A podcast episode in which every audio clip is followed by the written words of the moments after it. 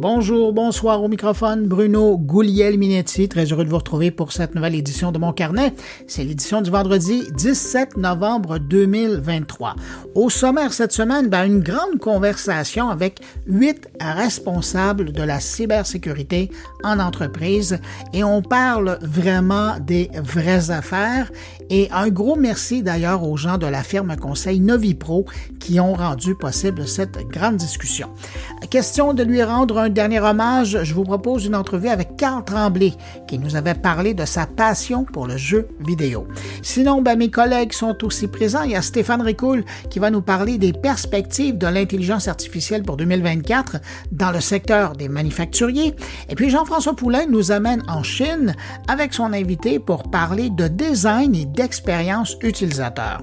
Juste avant de passer à l'actualité qui a retenu mon attention cette semaine, une salutation toute particulière à cinq auditeurs de mon carnet. Salutations à Denis Sirois, Normand Lessard, Claude Bugeaud, Brigitte Gay et Catherine Forget. Merci pour votre écoute et puis merci à vous que je n'ai pas nommé, mais qui m'accueillez présentement entre vos deux oreilles. C'est vraiment apprécié et à tous, je vous souhaite une excellente écoute.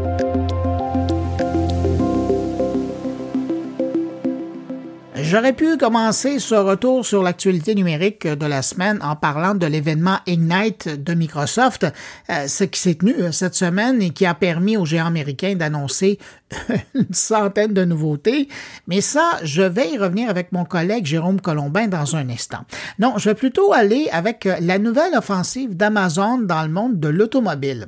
On a appris cette semaine qu'Amazon s'associait avec le fabricant sud-coréen Hyundai pour permettre aux clients américains de commander des véhicules Hyundai en ligne dès l'année prochaine. Cette initiative démontre les efforts d'Amazon pour percer dans le secteur automobile offrant une option de vente directe aux consommateurs, une approche encore peu répandue chez les constructeurs traditionnels. Les clients pourront choisir leur véhicule Hyundai en ligne en sélectionnant le modèle, la couleur et évidemment des options et finaliser leur achat via Amazon avec leur option de paiement et de financement.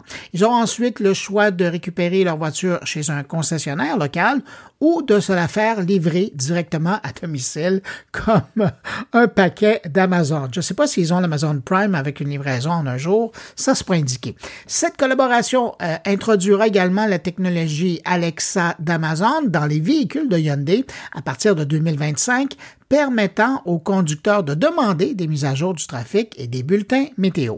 Mais euh, ce n'est pas la première fois hein, que les deux entreprises travaillent ensemble. En 2016, je me souviens, Amazon avait créé le programme Prime Now, Drive Now pour réinventer en quelque sorte l'expérience d'achat de voiture.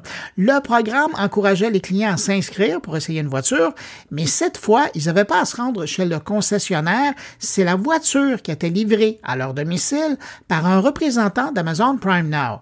L'objectif de la campagne était d'améliorer l'expérience de ces routiers, des clients, en leur faisant gagner du temps et en allégeant une partie de la pression liée à l'achat d'une nouvelle voiture.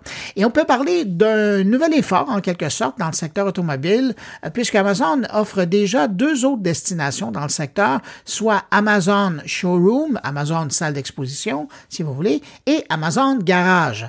Amazon Showroom, c'est une destination de recherche automobile où on retrouve évidemment les voitures de Hyundai, mais aussi les, des Dodge, des Jeep, des Mitsubishi, des Nissan et des Volvo. Et pour ce qui est de Amazon Garage, ben, c'est un moyen permettant aux clients de découvrir plus facilement des pièces et des accessoires automobiles conçus spécifiquement pour leur véhicule. Cette semaine, dans le procès de Google versus le gouvernement américain, on a eu droit à de nouvelles informations importantes. Amené à témoigner, le principal expert en économie euh, qui témoignait pour Google, Kevin Murphy, euh, qui est un professeur à l'Université de Chicago, ben, il a dévoilé, au grand malheur de Google, que le géant américain de la recherche versait 36% de ses revenus publicitaires générés dans l'environnement du furteur Safari de Apple, ce qui s'ajoute aux 18 milliards de dollars US que Google paierait à Apple pour être le moteur de recherche par défaut sur ses appareils. Imaginez de quoi s'assurer de bonnes relations de partenariat. Cette semaine, on a également entendu parler d'IA et de météo. C'est DeepMind, la filiale d'intelligence artificielle de Google, qui était l'objet d'un article dans le magazine Science, article dans lequel on découvre que l'outil permet de faire des prévisions euh, météorologiques précises sur 10 jours et ce en moins d'une minute comparativement à ce qui est fait aujourd'hui avec un super ordinateur et qui prend des heures de calcul. L'avantage de GraphCast c'est le nom de l'appareil ou du système, c'est qu'il se base sur quatre décennies de données météorologiques pour arriver à son analyse. Une méthode qui lui permet de prédire avec plus de précision des événements météorologiques extrêmes comme les températures extrêmes et la trajectoire des cyclones. Par exemple, en septembre dernier, GraphCast avait prédit l'impact de l'ouragan Lee sur la Nouvelle-Écosse neuf jours à l'avance, alors que les prévisions traditionnelles ne pouvaient voir ce scénario que six jours avant l'arrivée de l'ouragan. Et je termine cette revue de l'actualité numérique de la semaine sur une note un peu personnelle. Cette semaine, j'ai annoncé la fermeture de Radio Mon Carnet. C'était prévu, ça devait être une expérience d'un an, eh bien, on y arrive.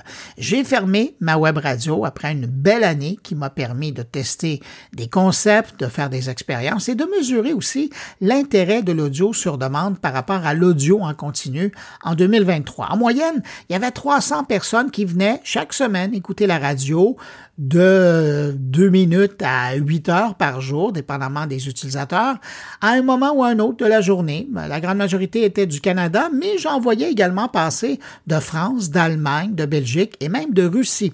Merci à mes complices du podcast Mon Carnet qui ont accepté de jouer le jeu avec moi et de proposer leur contenu sur Radio Mon Carnet. Et je voulais aussi remercier Jean-Sébastien Esposito de Resume pour l'habillage sonore de la web radio il avait réussi à mettre des notes sur une idée que j'avais. Alors merci à lui et son équipe. Alors voilà, je voulais vous le dire à vous parce que vous étiez certains parmi les plus fidèles auditeurs de cette radio, mais je vous rassure, bien que la web radio éteint son microphone, ben le podcast, lui, le blog et l'infolettre Mon Carnet, ben ils poursuivent tous leur chemin respectif. La tech.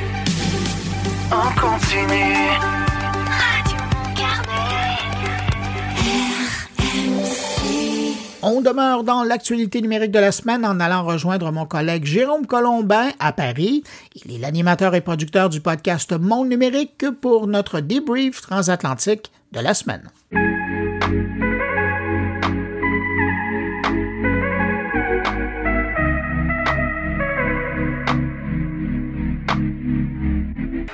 Bonjour Bruno Guglielminetti. Bonjour Jérôme Colombin.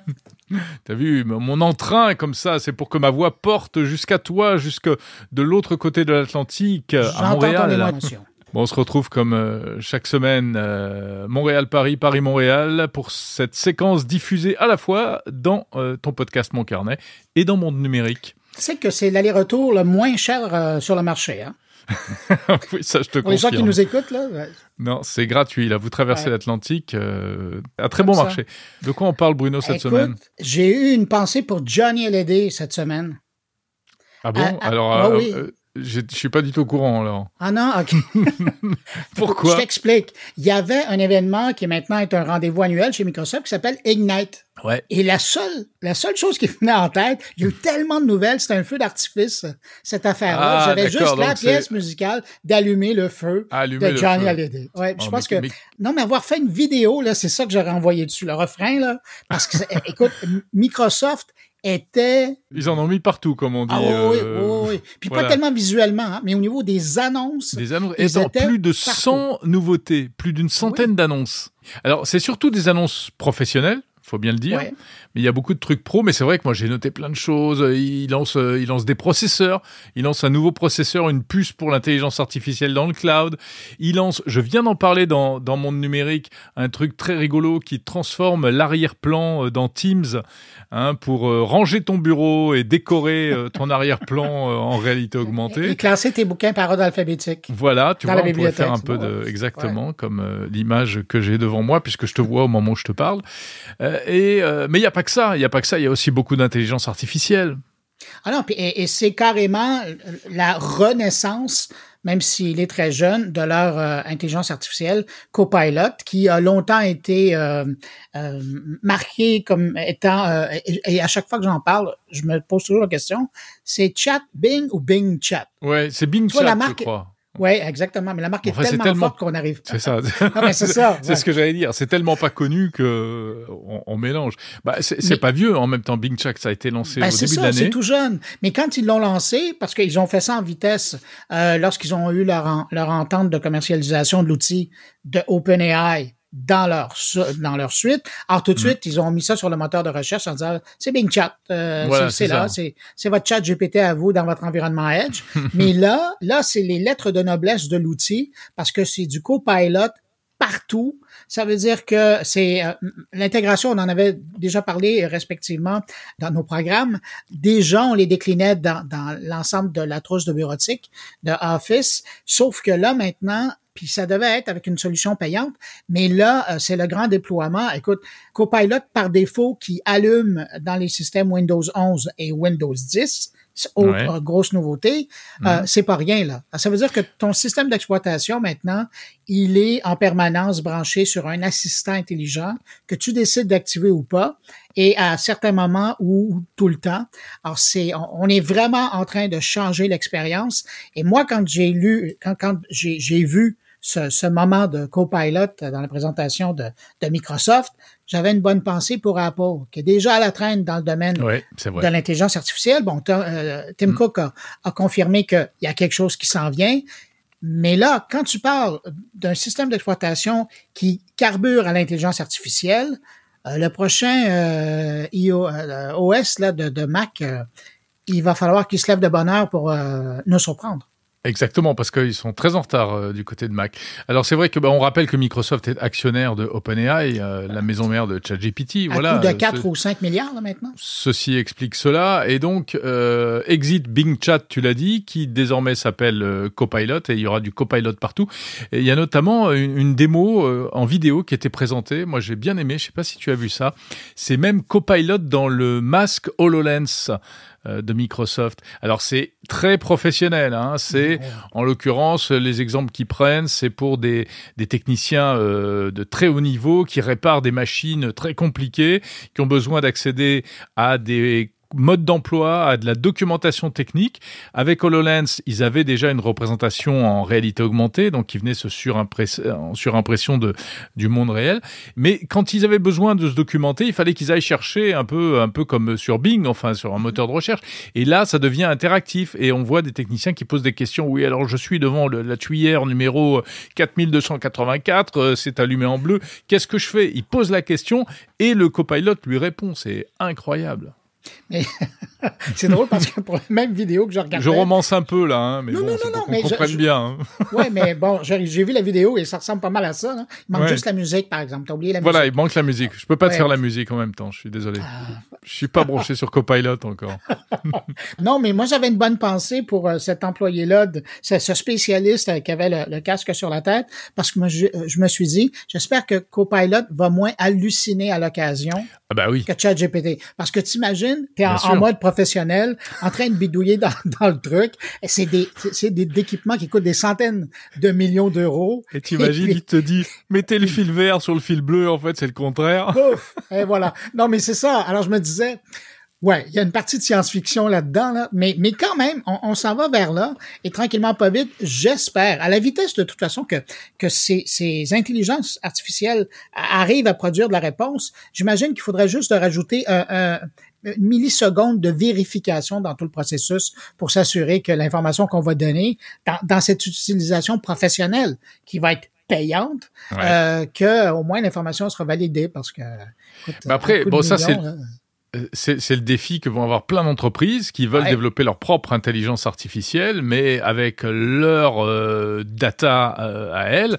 Et il faut être sûr, comme tu le dis, qu'ils n'hallucinent pas. Alors, tu as vu, il y a aussi autre chose. Il y a le Copilot attends, mais Studio. Avec ce que tu viens de dire, ben oui, ben c'est ça. Avec ce que tu viens de dire, Copilot Studio, c'est hmm. exactement l'opportunité qui est donnée C'est encore une autre annonce. Hein. C'est des IA sur mesure, quoi. C'est des copilotes sur mesure.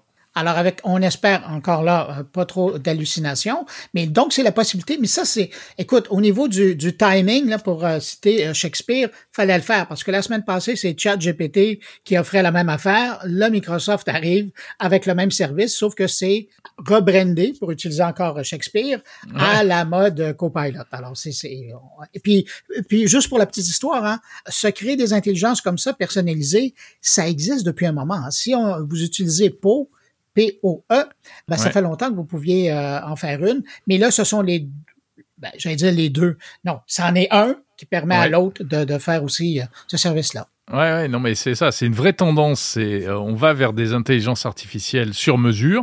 Et tu le disais, ça existait. Ce qui pose d'ailleurs un problème, c'est qu'il y a des startups qui proposaient ces services-là et qui, là, en quelques heures, depuis que ChatGPT a annoncé ses GPTs, les startups ont mis la clé sous la porte du jour au lendemain. Et là, ça va être pareil pour, euh, pour, pour Microsoft, en fait. C'est moins, c'est moins développé, je pense, dans l'écosystème Microsoft encore. Ouais, mais ça ne te rappelle pas une certaine époque où euh, il y avait des gros joueurs de l'Internet et c'était une pluie de startups puis aussitôt qu'il y avait quelqu'un qui lançait un nouveau service, qui était copié sur une petite, poup, ben, il y en avait 10 euh, qui fermaient. Ben, c'est l'histoire de la tech, de, tout le temps, tout le temps. Avec le, avec le smartphone, ça arrive tout le temps. C'est arrivé avec, euh, avec Windows Phone, c'est arrivé avec Android, c'est arrivé avec euh, Apple, avec iOS évidemment. Des petites applis qui faisaient des trucs sympas sur l'iPhone, et puis tout d'un coup, hop, Apple intègre la fonction dans le système, bah, bah, bah, toutes les, toutes les startups se cassent la figure. Voilà.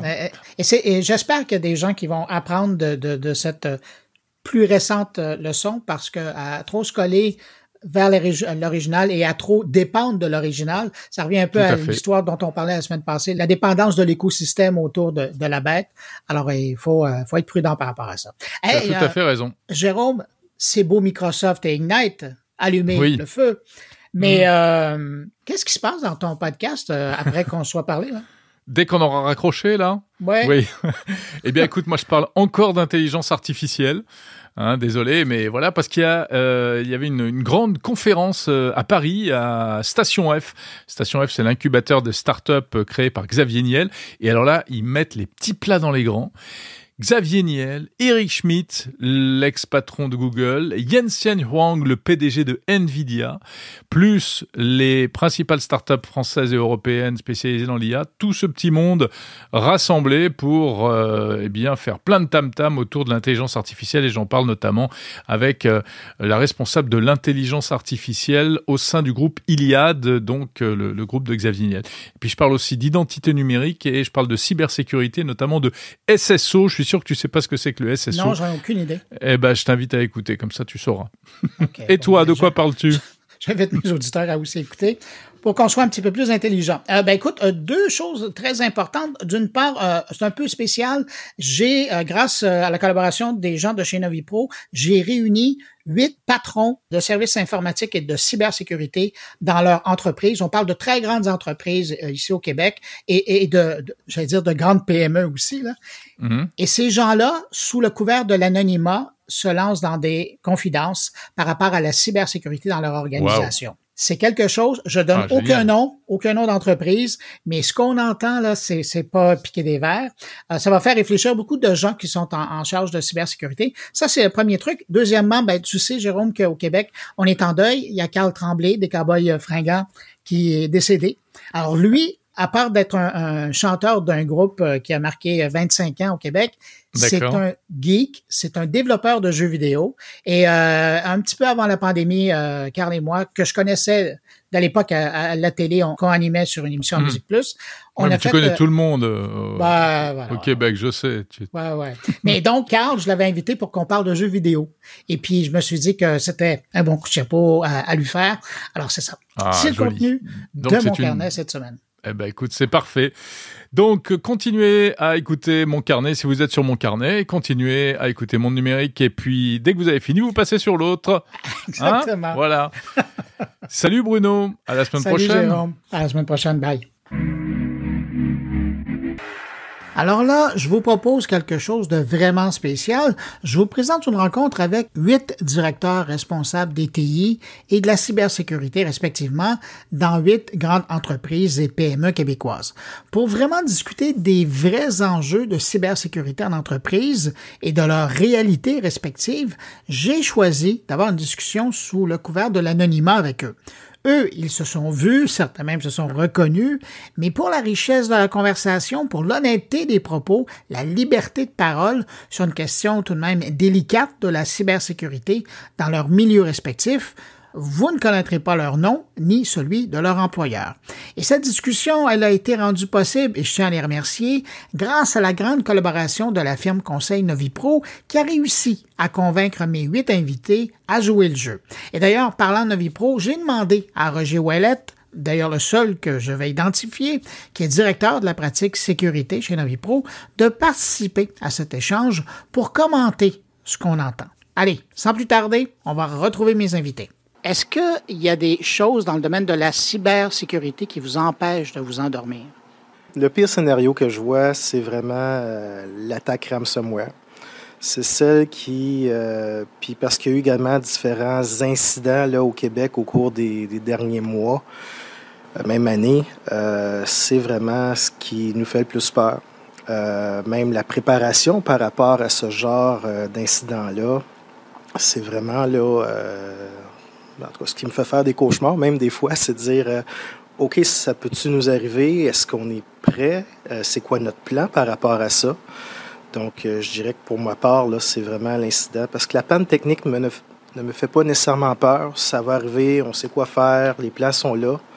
Mais ce type d'incident-là, c'est vraiment celui-là qui nous fait le plus peur. Oui, mais également, le ransomware est, est, quand même quelque chose d'assez effrayant puis surtout de savoir si nos systèmes, euh, nos, sauvegardes sont bonnes, euh, est-ce qu'ils ont été testés.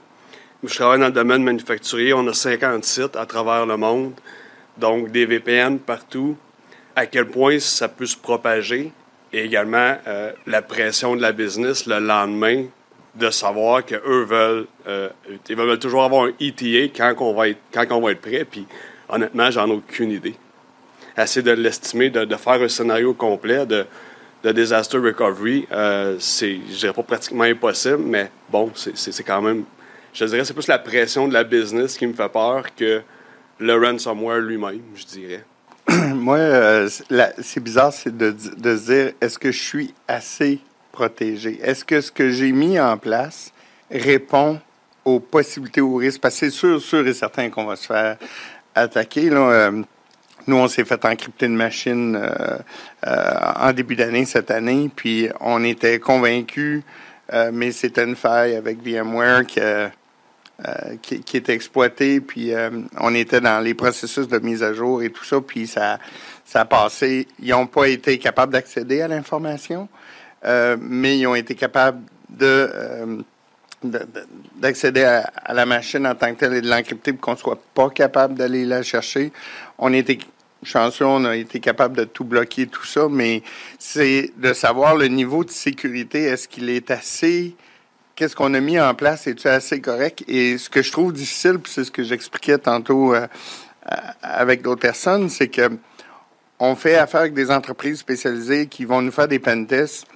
Moi, je veux pousser le pentest jusqu'au point tel de dire, euh, Greybox, là, je veux que, avec l'infrastructure de sécurité que j'ai en place, essaie de rentrer je te donne, voici, je te donne trois ordinateurs, je te donne un compte d'usager qui était fiché, comme si c'était du phishing. Et puis, entre chez nous, puis essaie, essaie de faire de quoi pour voir où est-ce qu'ils sont mes. Et à chaque fois, je me fais toujours dire, bon, euh, OK, ben pour nous aider, peux-tu mettre telle exception pour qu'on puisse passer ça? Puis là, je me dis à chaque fois, c'est sûr et certain que si je me mets des exceptions partout, tu vas finir par rentrer euh, partout, puis ça va marcher, mais tu me réponds pas à ma question à savoir est-ce que ce que j'ai en place présentement est assez suffisant pour que le niveau de risque que j'accepte de prendre est bon? Fait que là, c'est là quand tu vas sur le marché et que tu essaies de voir qu'est-ce qui se fait ailleurs, c'est très difficile d'avoir un retour puis de savoir exactement, OK, ben j'ai mis les bonnes solutions en place euh, pour le niveau de risque que je suis prêt à accepter et jusqu'à où est-ce que je, suis prêt à remonter, puis quoi remonter, puis quand remonter, puis en même temps aussi de faire comprendre aux exécutifs dans l'entreprise les impacts des décisions jusqu'au niveau du risque qu'on est prêt à prendre. Parce que l'enjeu premier, c'est c'est bon, euh, c'est quoi l'investissement qu'on veut faire, jusqu'à quel niveau de sécurité, puis qu'est-ce que les exécutifs s'attendent aussi de son équipe TI par rapport à un incident quand une chose comme ça va arriver. Parce que c'est pas est-ce que ça va nous arriver, c'est oui, ça va nous arriver, mais quand est-ce que ça va nous arriver? Et jusqu'à quelle limite que ça va, jusqu'à où ce que cette, on va avoir arrêté l'hémorragie, C'est quand est-ce que ça, ça va arriver? Fait c'est, je dirais que pour moi, en tout cas, c'est, c'est là qui est mon, mon stress au quotidien. C'est de savoir, bon, mes processus, est-ce qu'ils répondent bien? Est-ce que mes outils répondent bien? Est-ce que, est-ce que je suis prêt jusqu'au niveau de risque que j'ai accepté de prendre? J'ai tout ce qu'il me faut. Puis quand je demande de me faire tester ou de, me faire valider, ben, j'ai pas le retour qui me garantit de me dire, OK, ben, on peut te garantir à 80% c'est sûr qu'il n'y a pas rien qui est infaillible, mais au moins que je sache que j'ai quand même donné assez du fil à retordre à la personne qui va rentrer pour que moi, ça me donne le temps de réagir. Mais, mais c'est quand même intéressant de voir qu'avec tout ce que vous avez mis en place, tous les tests que vous faites, ça reste encore quelque chose qui vous inquiète. Puis euh, aussi, malgré tout, euh, je sais que nous, on est en implantation de différents outils justement pour améliorer notre posture en sécurité, euh, que ce soit rajouter des couches de sauvegarde ou des trucs comme ça. On a vraiment, on essaie de se remettre à jour sur à peu près tout ce qu'on a au niveau système. Mais honnêtement, un, des maillons faibles, si on peut dire, à ce niveau-là, ça va rester l'utilisateur. Ça va rester la personne qui va recevoir le courriel, qui va se dire Ah, ça, c'est un. ah, il me semble que ça a l'air d'être une facture d'un fournisseur que je connais. clique dessus, finalement. Ah non, euh, c'était euh, ce fournisseur-là s'est fait hacker et là on rentre dans notre euh, dans notre analyse. Est-ce qu'il y a eu des dégâts? Est-ce qu'il y a eu des choses comme ça? Fait que c'est vraiment est-ce que non seulement nos outils sont prêts, mais est-ce que nos utilisateurs aussi sont prêts à répondre à ce genre de situation-là? Est-ce qu'ils sont prêts Est-ce qu'ils sont capables de reconnaître qu'est-ce qui est une potentielle attaque et qu'est-ce qui et tout simplement un système qui a mal été configuré, qui envoie des courriels sans aucune customisation, mais finalement, ah oui, ce fournisseur-là, les nouvelles factures, vu que c'est un nouveau système, c'est envoyé bête et méchant, fichier PDF avec pratiquement aucune information dans le courriel. on en a vu, on en a vu, c'est ça le pire. Puis, qu'est-ce qui est bon, qu'est-ce qui est pas bon? Puis c'est une formation qui est pratiquement continue, qu'on n'a pas le choix de donner. Puis c'est, on aura beau être prêt au niveau de nos systèmes, j'ai l'impression que ce maillon faible-là de la sécurité, aussi fort, on va essayer de le rendre avec des formations, avec des tests, avec des, des, rappels. Il y a toujours un petit doute qui, qui va être là, puis veut, veut pas, aujourd'hui, le marché, changement de personnel, il y a des nouveaux employés qui rentrent, ils sont pas habitués avec nos manières de faire, euh, il y a des employés qui quittent, pas toujours euh, volontairement, on va dire, qu'est-ce qui s'est passé avec, ces, avec ça, est-ce qu'il va avoir un risque à ce niveau-là?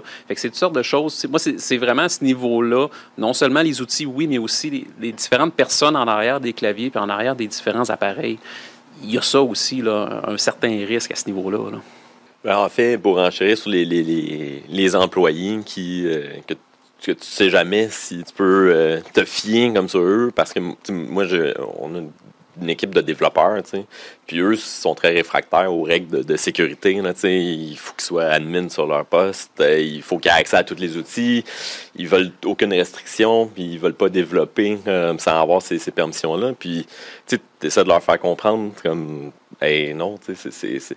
Puis, systématiquement, euh, quand je regarde, comme dans les rapports, comme de mes outils de, de DR, ces choses-là, mais il y a toujours des affaires qui passent au travers de leur poste. Puis t'as beau, as beau leur, euh, beau leur dire, t'as beau comme les sensibiliser, mais il y, en a qui, restent réfractaires parce qu'ils s'est changé leur façon de, de, travailler, comme, qui, qui, est difficile. Je renchéris aussi là-dessus. Moi, la chose qui me fait le plus mal dormir, c'est mes utilisateurs. Encore ce matin, un email de mon supposé président qui voudrait qu'on aille acheter des cartes cadeaux. Euh, fait que c'est toujours de l'éducation envers mes, utilisateurs. J'ai vu des aberrations, de gens qui se mettent à, à forwarder puis donner des numéros de téléphone de d'autres employés parce qu'ils sont trop occupés pour pouvoir acheter des cartes. Euh, moi, personnellement, c'est la partie la plus difficile dans la gestion. Le technique, malgré que ce ne sera jamais parfait, on met les efforts pour. Puis on le gère. L'employé, lui, clique, puis je le gère pas. Moi, je sais pas s'il y en a d'autres qui ont vécu ça, mais euh, là, il y a des gens qui utilisent naturellement faire un genre de spoofing du courriel interne. Euh, moi, j'ai été d'ailleurs victime. Euh, il y a quelqu'un qui a envoyé un courriel aux ressources humaines en se faisant passer pour moi avec un nouveau talon de dépôt de paye pour dire Ah, s'il te plaît, peux-tu changer ma paye, la déposer maintenant dans ce compte-là. Donc, c'est pour montrer à quel point ils sont rendus là, c'est sophistiqué, puis ils sont de plus en plus capables de reproduire. Là, nous, même, euh, mon exécutif m'a demandé, y a-t-il moyen où est-ce qu'on peut certifier que le courriel vient vraiment de l'intérieur et que ça a été comme, euh, même si tu passes avec des outils où ce que ça te marque dans le haut, ce courriel vient de l'extérieur ou tout ça, ils ont trouvé des façons de contourner, d'être capables d'aller contourner ça, puis de faire comme si le courriel vient de l'interne.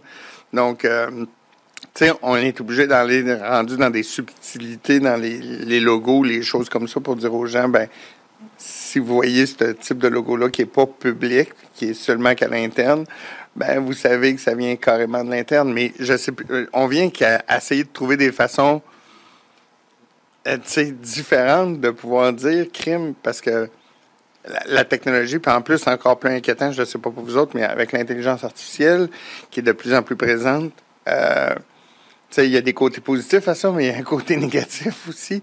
Donc, c'est de voir comment on va couper avec ça au quotidien. Oui, puis non seulement ça, et nous, on en a vécu là, des situations comme ça où justement on a eu un courriel qui avait l'air de provenir de l'interne.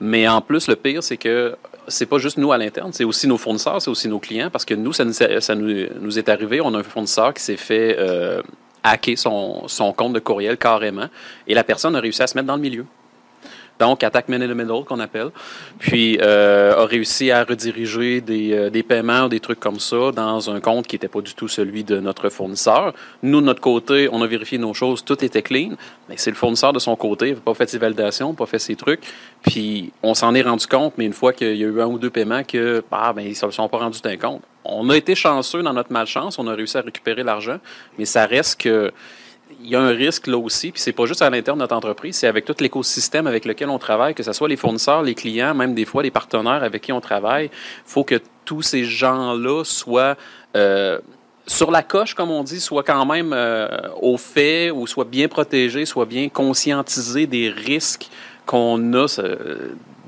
qui, qui augmentent depuis euh, de nombre d'années de plus en plus à faire affaire avec l'informatique on fait affaire avec l'international, donc euh, différents endroits n'ont pas les mêmes manières de faire, euh, le même niveau de risque. C'est ça aussi. Il, y a, un danger là aussi qui est totalement hors de notre contrôle en tant que responsable de la sécurité dans notre entreprise. On ne peut pas contrôler nos clients ou nos fournisseurs. C'est eux qui doivent se contrôler eux-mêmes. Mais oui, on peut donner des hints, on peut donner des, euh, du feedback un peu, mais ça reste que c'est pas nous qui va aller faire les, euh, procédures de sécurité là-bas puis d'aller valider ah c'est-tu vraiment toi mais dans leur système à eux? On peut se rendre jusqu'à un certain point mais pas jusqu'au bout mettons le, social engineering il avait vraiment rendu poussé. Je veux dire on peut faire en tant que responsable de la sécurité ce qu'on peut sur nos systèmes mais on a eu des cas nous on a eu des, des avocats qui nous ont appelés d'une fausse firme d'avocats avec un faux site web qui ont appelé directement notre contrôleur en se faisant passer pour l'avocat de notre, euh, de président euh, pour valider des documents de transaction, de vente. On a eu de la forgerie de factures également.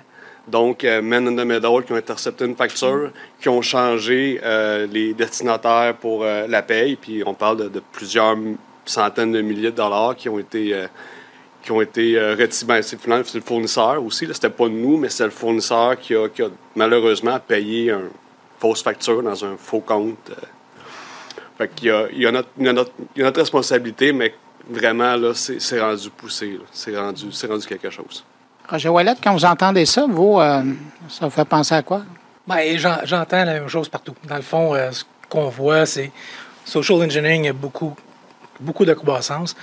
Quand on parlait de pentest tantôt, les pentests, on va parler de pentest, de faire du, du, black box, du gray box. Puis moi, je vais aller jusqu'au white. Pourquoi le white? Donne-moi l'identité, parce que moi, de la trouver, l'identité. Moi, de l'avoir eu. Jusqu'où que je peux aller avec cette identité-là. C'est aussi bien d'avoir la porte, cette porte-là. Je vais sauver du temps parce que je vais la trouver de maison. Mais effectivement, c'est une business quand on parle de la, de, cybersécurité, du fait. Écoute, il y a 82% des attaques qui passent par le monde, par, des users. Puis il y en a là-dedans que c'est que c'est malicieux, puis d'autres c'est par négligence. C'est une business. C'est que je vais en parler plus tard aujourd'hui, mais en 2025, on parle d'un estimé de 10,5 trillions de dollars USD qui va être la cybercriminalité mondiale.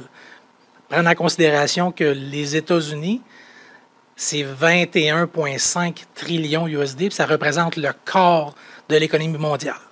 Fait qu'on parle de la moitié de ça, cybercriminalité seulement en 2025. Fait c'est de la business pure et dure, comme ça. C'est du développement d'affaires, comment je fais pour avancer, comment je fais pour progresser dans mon affaire. Fait au niveau des usagers, le, man in the middle, tu peux louer des systèmes aujourd'hui pour une période de temps pour te permettre d'avoir des proxys et de l'infrastructure pour attaquer des gens. Donc, c'est là. Puis, où est-ce qu'avant, on bâtissait des architectures de sécurité pour dire, ben, je vais mettre telle, telle, telle, telle composante basée sur X. Aujourd'hui, c'est que je vais bâtir une architecture en. Je suis breaché, j'ai été attaqué. Une fois que je suis rentré, là, ben, c'est comment que ça se passe une attaque une fois que je suis rentré? Ben, qu'est-ce que je mets pour que la bulle arrête, grossisse pas? Fait que c'est de bâtir une architecture en conséquence de je suis breaché. Si je le bâtis d'une autre façon, je t'en parle. Fait que si on voit ça partout, vraiment, c'est général. Je vais vraiment être indiscret. Est-ce qu'il y a des gens parmi vous qui voudraient nous parler de ce que vous avez mis en place pour vous protéger? Ben nous, c'est certain que c'est c'est quand même en cours de réalisation parce qu'on est une, euh, on est une PME du manufacture, dans le domaine manufacturier. On a quand même eu une croissance qui est assez intéressante dans les dernières années. Puis, ben, veut, veut pas, euh, qui dit croissance dit aussi augmentation potentiellement des risques et tout ça, mais dit aussi qu'on a de plus en plus de données à protéger, on a de plus en plus de choses à protéger, donc il faut améliorer notre posture. Puis euh, nous, avant, euh, on parle d'il y a plusieurs années, euh, un antivirus à jour, c'était pratiquement suffisant avec un bon pare-feu.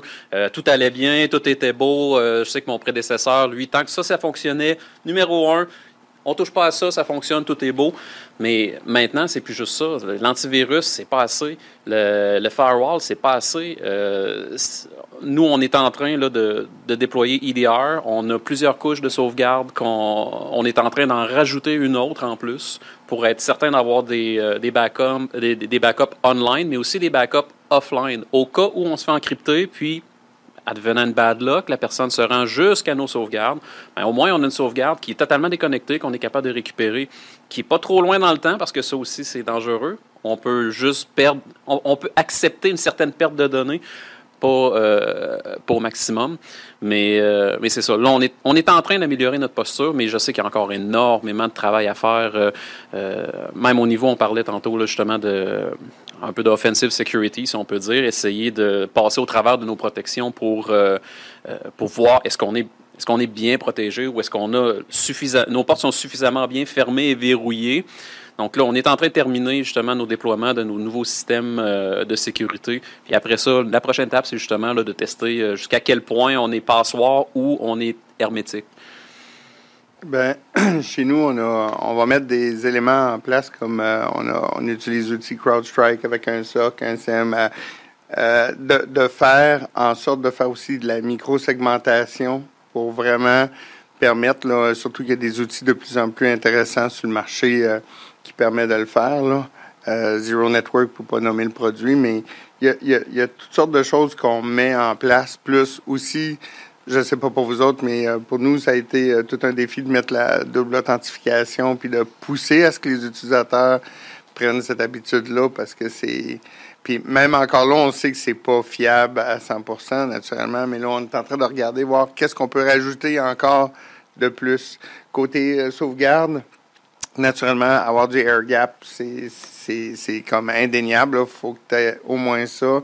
Euh, nous, on prend l'approche 3-2-1 pour être sûr et certain, mais même on va rajouter des couches, là, euh, point de vue euh, euh, sauvegarde, air gap, avec des solutions, des produits qui existent. mais comme je disais tantôt, est-ce que c'est assez? Est-ce qu'on on devrait pousser encore plus loin? Puis comme, comme Roger disait, c'est un c'est un sans fond. Là. On pourrait mettre des millions et des millions là-dedans. Ça dépend si on va être au niveau de la NASA, institution financière, ou jusqu'à où. Puis encore là, de mesurer le risque, de dire c'est quoi le coût. Parce que même si tu dis, OK, j'ai prévu, je pense qu'il pourrait arriver ça, mettons dans la pire situation, il se passe ça. OK, c'est quoi l'impact financier? Des fois, d'analyser tout ça. Et d'amener l'entreprise aussi, parce qu'il ne faut pas oublier que euh, le restant de l'exécutif qui ne sont pas technologiques et tout ça, quand tu as des discussions à cet égard-là, euh, pour eux autres, on est une grosse dépense. C'est pas. Euh, puis quand tu le fais comprendre, OK, ça te coûterait combien si tu n'avais plus de système pantoute, là? mais pour eux autres, c'est comme non, non, arrange-toi pour pas que ça arrive à ça. Là. OK, mais es-tu prêt à mettre jusqu'à combien tu es prêt à payer pour protéger ça? Bon, tantôt, on a parlé euh, qu'on avait peur de nos, nos employés, de, même de nos PDG, des fois. Euh, ben, en fait, euh, oui, oui, oui, l'antivirus EDR, oui, oui, les, les, sauvegardes avec AirGap, mais je pense qu'un des plus gros investissements que nous, nous sommes en train de faire, c'est vraiment une plateforme de sensibilisation. Donc, vraiment une plateforme qui donne des micro-formations en sécurité informatique ou en renseignement euh, de, des données personnelles. Et aussi, euh, cette plateforme-là nous permet de faire des, euh, des simulations d'hameçonnage et de nous donner des statistiques, de dire, ah, OK, dans tel secteur, on a peut-être un risque, on a peut-être une intervention à faire, peut-être même une formation en personne à, produire. Pourquoi cet élément-là est aussi, est aussi très important aussi important même que la technique là, pour, euh, pour ma part. Moi, de mon côté, je, suis d'accord avec toi. Puis chez nous, on, fait cette formation-là aussi, continue. Euh, mais euh, moi, dans ma tête, je pars avec le, le, maillon le plus faible, c'est l'utilisateur. Et je prends pour acquis que c'est, même si la personne a fait tous les tests, il s'agit juste d'un seul bon courriel sur lequel il clique le lien. Fait que, oui, j'investis à cet égard-là, mais pour moi, je, je, me dis ça diminue peut-être le 10% ou 15% mes risques, même si mes utilisateurs sont super bien formés. Puis je dirais même, euh, euh, on, pourrait en parler, là, et c'est rendu que les utilisateurs ouvrent des billets en nous demandant ce courriel-là, est-tu valable ou pas valable? Parce que on les a fait tellement peur à leur dire clique sur rien, parce que si tu cliques sur quoi, tu risques de puis même s'ils passent le temps à presque à identifier tous les courriels qui rentrent comme une possibilité de phishing. Puis ça, aussi, ça gobe du temps de notre côté parce qu'on passe notre temps à dire non, ce courriel-là est valable. Non, ce courriel-là est pas valable. Merci, t'as bien, félicitations. Et ça rajoute du, travail à l'équipe de support. Mais ça, en fait, je suis, euh, souvent content quand les, euh, les, utilisateurs, moi, viennent me voir. C'est ça, j'essaie de former justement les différents utilisateurs. Si vous n'êtes pas certain, ce que je leur dis, c'est je préfère je préfère prendre, pas perdre, mais prendre cinq minutes de mon temps, aller voir à ton bureau, regarder le courriel, analyser comme il faut quand tu n'es pas sûr, avant de dire quoi que ce soit, plutôt que tu prennes le risque que tu cliques sur quelque chose que tu n'es pas certain, puis qu'au final, ben, j'en ai pour deux jours à remonter les systèmes. Donc, ce cinq minutes-là pour l'entreprise, puis pour nous, même au niveau des TI, souvent, ce cinq minutes-là qu'on va prendre par chaque utilisateur. Euh, puis moi, avec mon équipe, euh, mon équipe TI aussi, puis même moi, je vais sur les, euh, les différents postes des fois pour analyser ces courriels-là. Puis ces cinq minutes-là qu'on prend, en même temps, c'est comme une espèce de mini-formation, justement, parce que ça aide les personnes, parce qu'on le fait avec eux, sur leur ordinateur, sur un courriel qu'ils ont reçu, qu'ils sont habitués de voir mais c'est un petit cinq minutes de sensibilisation. On le fait à l'occasion, c'est sûr qu'on n'est pas, euh, on n'a quand même pas un énorme euh, bassin d'employés, mais c'est un petit cinq minutes qu'on aime prendre occasionnellement avec nos employés euh, pour justement analyser avec eux ces, risques-là, puis ben, les rendre meilleurs au final. Oui, mais en fait, moi, c'était une petite anecdote justement comme à propos comme de, toute cette formation-là, qu'on, micro-formation qu'on donne à, nos usagers, puis les campagnes de phishing qu'on fait, la personne qui est en charge justement de planifier ces, ces, ces, formations-là, puis de la conformité, une fois, on a fait une campagne de phishing, puis il y a personne qui était au courant, sauf moi, c'est moi qui l'organisais.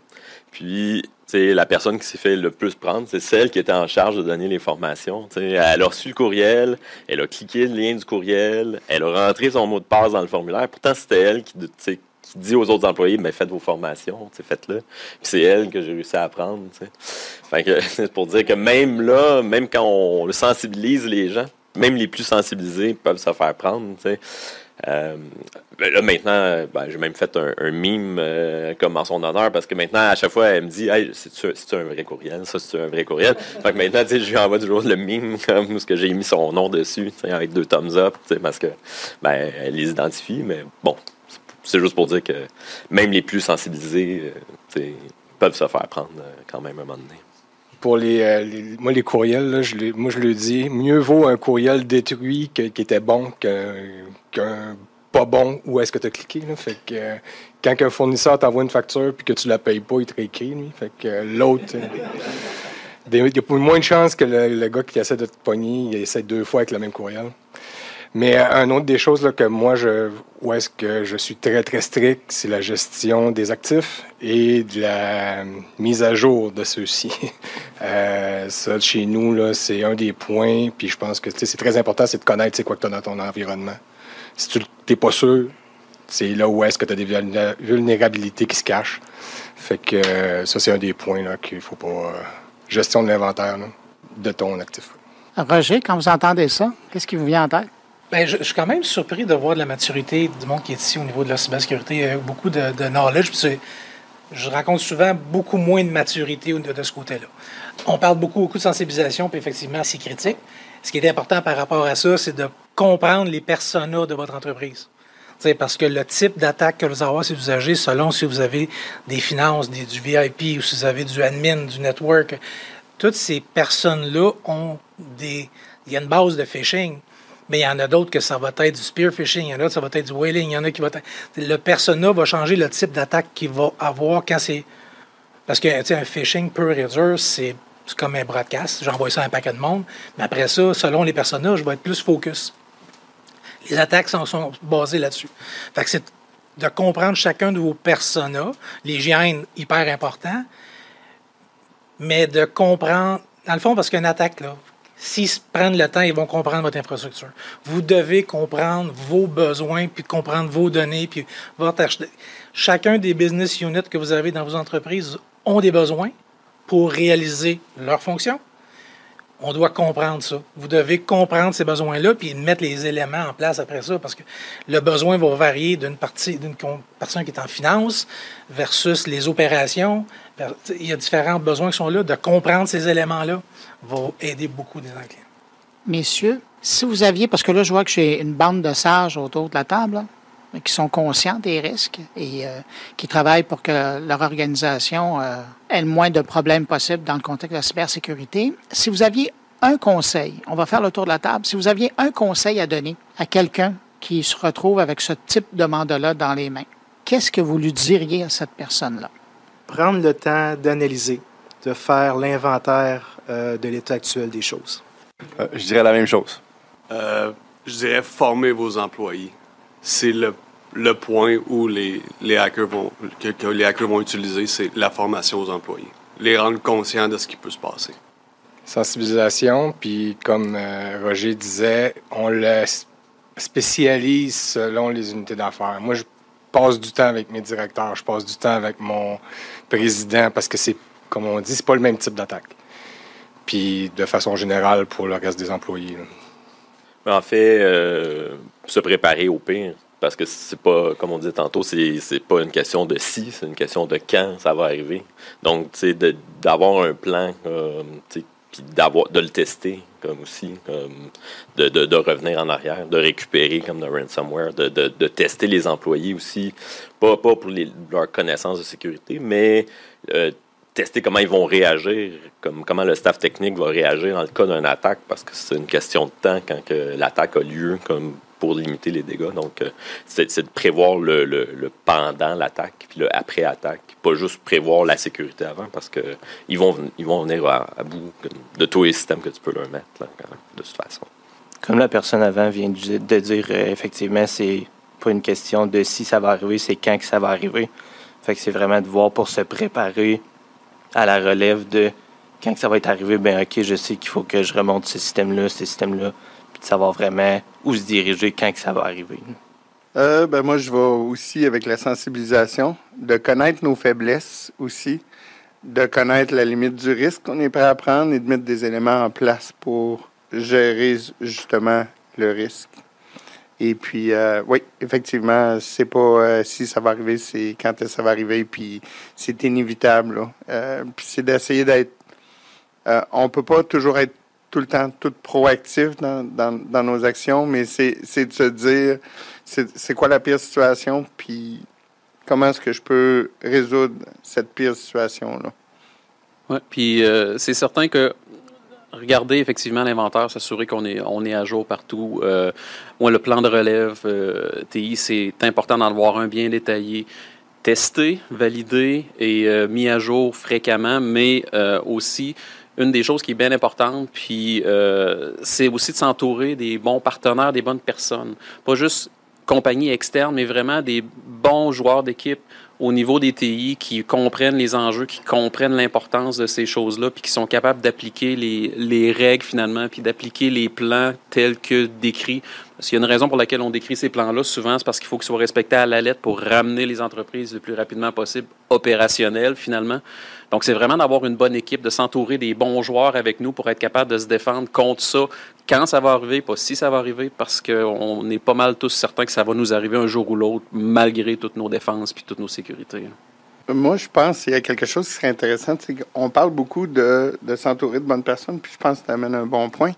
Euh, pour avoir déjà été dans le domaine financier, dans les institutions financières, quand ils se font attaquer, euh, toutes les banques travaillent ensemble et ils se communiquent qu'est-ce qui se passe, comment c'est arrivé, qu'est-ce qui s'est passé.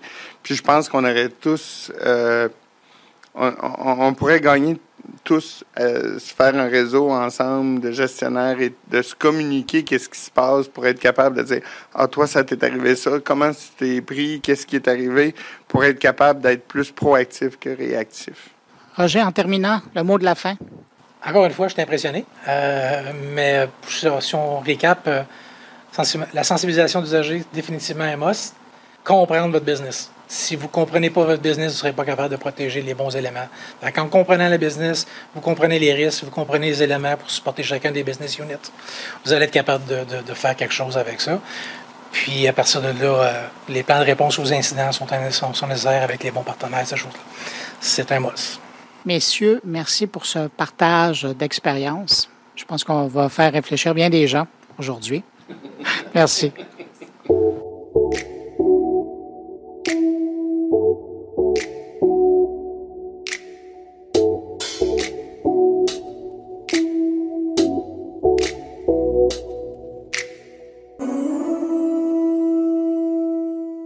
Cette semaine, le Québec a perdu un grand monsieur de la chanson, mais aussi un grand amateur de jeux vidéo et un créateur de jeux vidéo. Et cette semaine, quand j'ai appris la mort de Carl Tremblay, je pensais évidemment beaucoup à sa petite famille, à lui et à sa grande famille musicale, mais j'avais aussi une pensée pour un ami commun que nous avons, Denis Talbot, euh, qui nous avait réunis, Carl et moi, dans son équipe de Monsieur Net, à l'époque à Musique Plus. C'est là que j'ai découvert mon Carl Tremblay à moi. C'était pas le chanteur des Cowboys fringants, celui qui a fait vibrer le Bataclan ou l'Olympia à Paris, le Centre Bell ou les Plaines d'Abraham.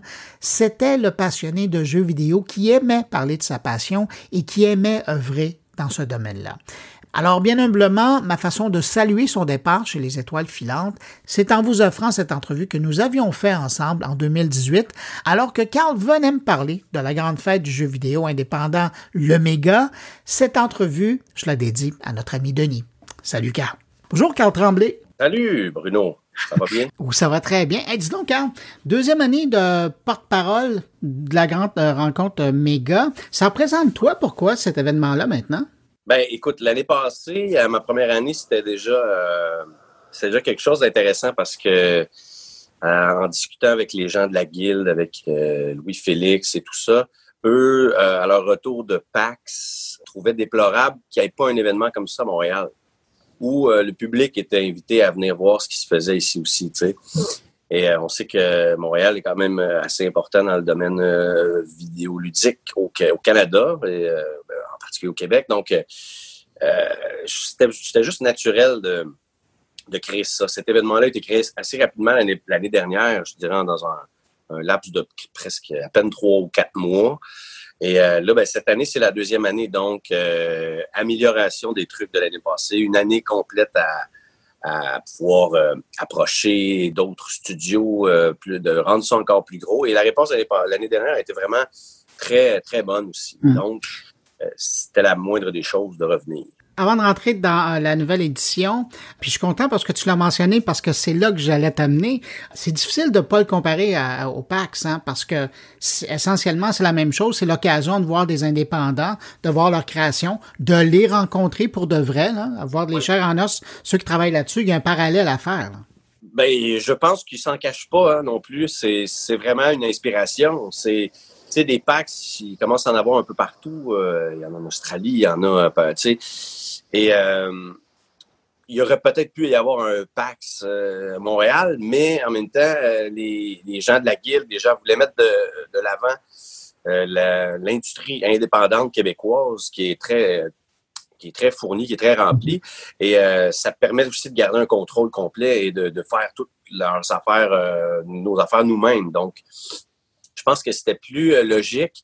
Et il y, a les, il, y a les, il y a les participants là-dedans. Il y a les gens qui sont là pour, euh, pour amener le, le méga au niveau de, du PAX, tu sais, d'en faire une destination intéressante pour, euh, là, cette année, euh, je sais qu'il y, y, a des studios à l'extérieur du Canada aussi qui vont être là. De la France notamment, oui.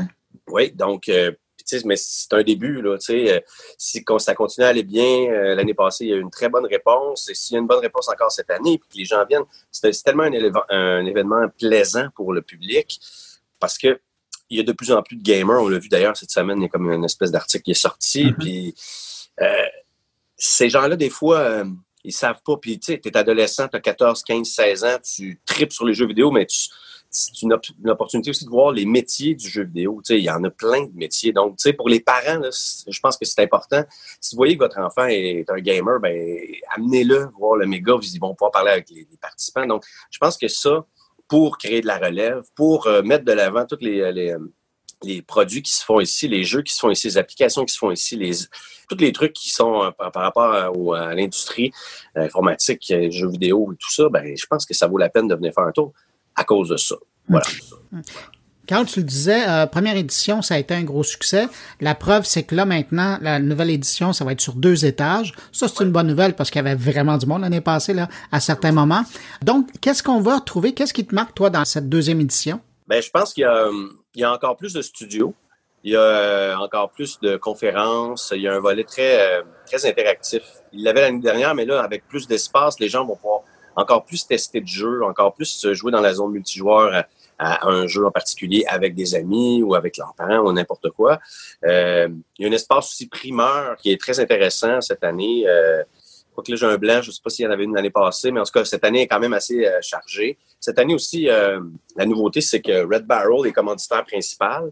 Donc, ça donne un coup de main. Tu sais, Red Barrel, c'est une compagnie à la base indépendante qui a fait un gros succès et qui, qui, a envie de redonner euh, à l'industrie euh, euh, du jeu vidéo indépendant au Québec. Donc, je pense que pour ça aussi, en fait, là, euh, moi-même, j'ai hâte de voir, je connais pas tout encore, mais tu sais, déjà d'avoir sur deux étages, d'avoir encore plus de zones, je pense que ça va être vraiment intéressant. Puis en plus, ils ont rajouté comme, ben, ben pas rajouté, mais l'odyssée du jeu, du jeu vidéo. Le concert. Le jeu vidéo que le concert. Et euh, cette année, euh, il rajoute aussi des, pièces de classiques. C'est parce qu'on sait qu'il y a des gens qui, qui, qui, tripent sur de, la nostalgie est très bonne. Le rétro gaming, oui. Le rétro gaming, donc il va y avoir du Zelda, Final Fantasy, plein de trucs comme ça qui vont amener encore. Euh, je sais que ça s'est fait un peu avant, mais là, c'est dans le, package de, du méga, donc ça va ouvrir la semaine, ça va être intéressant pour ça aussi, là, pour les gens qui tripent euh, musique de jeux vidéo, voir aussi les compositeurs euh, québécois, ce qui s'est fait. Euh, il y a des magnifiques musiques qui sont pratiquement inconnu, que les gens ne savent même pas que c'est fait ici. Donc, euh, ça vaut la peine de venir être surpris de voir, ah ouais, c'est fait ici, ça. Il y a des succès qui sont mondiaux présentement, puis les gens ne savent même pas que ça vient d'ici. dis donc, parlant de nouveautés et, de succès, évidemment, toi, tu as un double chapeau dans cet événement-là, parce que d'une part, tu es porte-parole, mais tu es aussi euh, un patron d'un studio de jeux, de développement. Cette année, là, tu présentes un nouveau jeu? Oui, oui. Virus, euh, Virus 4.0, c'est comme notre. Euh, écoute, c'est un, un, projet qu'on a monté euh, l'année dernière. On a, on a commencé à développer ça avec le FMC. On avait reçu une, subvention du FMC. Et c'est un jeu, c'est un jeu de réalité virtuelle assez spécial parce que c'est c'est pas un jeu que, qui va être donné aux, aux gens chez eux. Donc, c'est plus un, un espèce de concept c'est quoi le terme qu'on c'est l'amusement local en fait ça va être un truc que les gens vont pouvoir mettons je sais pas moi dans une aller euh, tu vas au cinéma il va y avoir euh, virus 4.0 qui va être là tu vas pouvoir l'essayer. C'est un jeu coop de virus euh, de, de zombies semi zombies fait tourner ici à modéliser à Montréal avec le stade olympique le parc La Fontaine. Il y a, plein de trucs qu'on a fait avec ça. Puis là on, va le présenter en primeur. La première fois qu'on va le présenter la version jouable quatre joueurs en même temps. Donc on a hâte de voir euh, si les gens vont apprécier. Il n'est pas fini, évidemment, c'est un prototype parce que c'est compliqué tout ça, mais avec un on fait affaire avec VR Tracker, qui est une autre compagnie montréalaise, qui ont développé un logiciel vraiment intéressant qui nous permet d'être quatre dans un espace assez restreint. Donc, euh, c'est un espèce de jeu sur rail où tu vas être dans une boîte de pick-up tu vas essayer de tuer des zombies, des infectés, en fait. C'est, euh, nous, on a, on a, la version deux joueurs qui fonctionnait bien, qu'on a essayé beaucoup, puis qu'on a eu beaucoup de plaisir à jouer à ça. Évidemment, euh, ça reste à être peaufiné, mais euh, éventuellement, si euh, quand on va va l'avoir terminé, ben ça va être un peu épisodique. Donc, la première mission, on peut se rendre jusqu'à 5-6 missions. Mais après ça aussi, il n'y a rien qui nous empêche de, de réussir à, se promener à travers le monde, d'aller faire modéliser Times Square ou n'importe quoi pour faire une version. Puis en plus, notre notre, notre version du jeu est, comme, comme des zombies, mais c'est désinfecté par le système Wi-Fi, par le Wi-Fi. Donc, euh, on guérit les zombies au lieu de les tuer. Donc, c'est pas. Euh, on veut pas que, le, que ce soit 18 ans et plus non plus, parce que si tu vas dans les salles de cinéma ou les centres d'achat ou euh, les petites salles d'arcade VR ou des trucs comme ça, ben, on veut que tout le monde puisse y jouer. Puis c'est des courtes, des courtes missions, 10 minutes environ. Le VR, évidemment, c'est il y a encore beaucoup d'études et de travail qui est fait là-dessus pour les motion sickness, tous ces trucs. Pas non plus. Euh, puis aussi, ça permet aux gens qui n'ont pas envie de s'équiper d'un Oculus puis d'une machine de 2000 pièces qui est obligé de le faire rouler. Donc, de venir tester le VR s'ils apprécient. Donc, euh, c'est ce qu'on va présenter. Puis c'est intéressant parce que j'ai l'impression quand je regarde le marché du jeu vidéo en, VR, il y a comme deux grands couloirs que les, les développeurs prennent, les studios. C'est-à-dire qu'il y a celui de tu le mentionnais là, qu'on voit sur les casques domestiques, Oculus et compagnie, le Vive. Et puis, il y a l'autre marché qui est, lui, des centres de divertissement qu'on trouve dans les grands cinémas, qu'on trouve carrément même dans des, lieux maintenant qui sont pour le divertissement VR. C'est, à, quel moment on décide de faire le choix? On s'en va vers là ou on s'en va vers là? Est-ce que c'est en développant le jeu ou c'est dès le départ? Ben, honnêtement, nous, ça a été dès le départ. Parce que euh, quand on a commencé à travailler là-dessus, c'était déjà un an et plus. Et euh, c'était encore cher à l'époque. Aujourd'hui, je sais qu'il y a des. Euh, mettons, il y, a des, beaucoup de gros rabais sur le, surtout le, PlayStation, euh, le casque VR qui a, chuté beaucoup.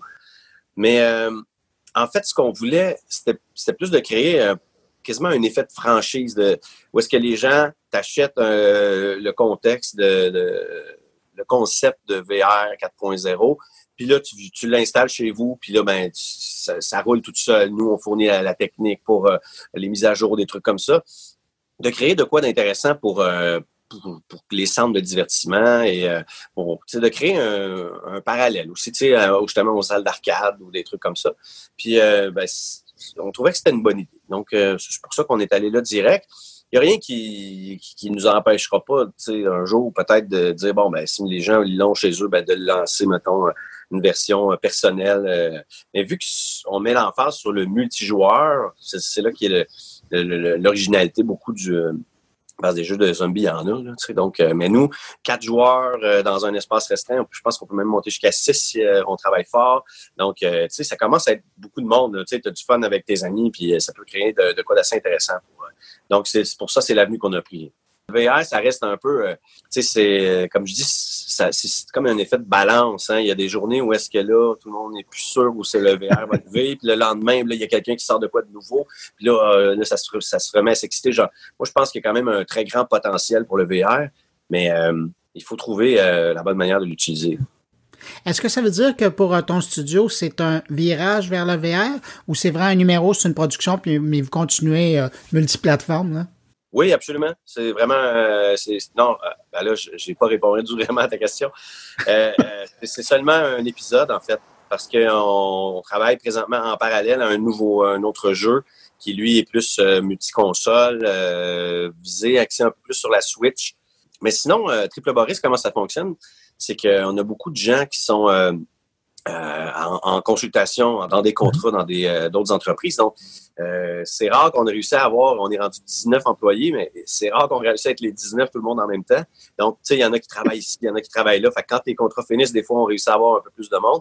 Donc, c'est comme ça qu'on fonctionne. Donc, c'est pour ça que nos projets à nous, nos propriétés intellectuelles personnelles, des fois, ils prennent un peu plus de temps parce que là, oh non, mais c'est parce que c'est ça, c'est le modèle. C'est Simon, mon partenaire, mon partenaire Simon Dansereau lui, il veut que ça fonctionne comme ça parce que il, sait que la main-d'œuvre, les gens en ont besoin. Puis des fois, c'est un studio peut monter à 100 employés pendant la période critique, puis il va redescendre après. Donc, euh, tu sais, des fois, d'en engager puis de les libérer après, c'est un peu plus.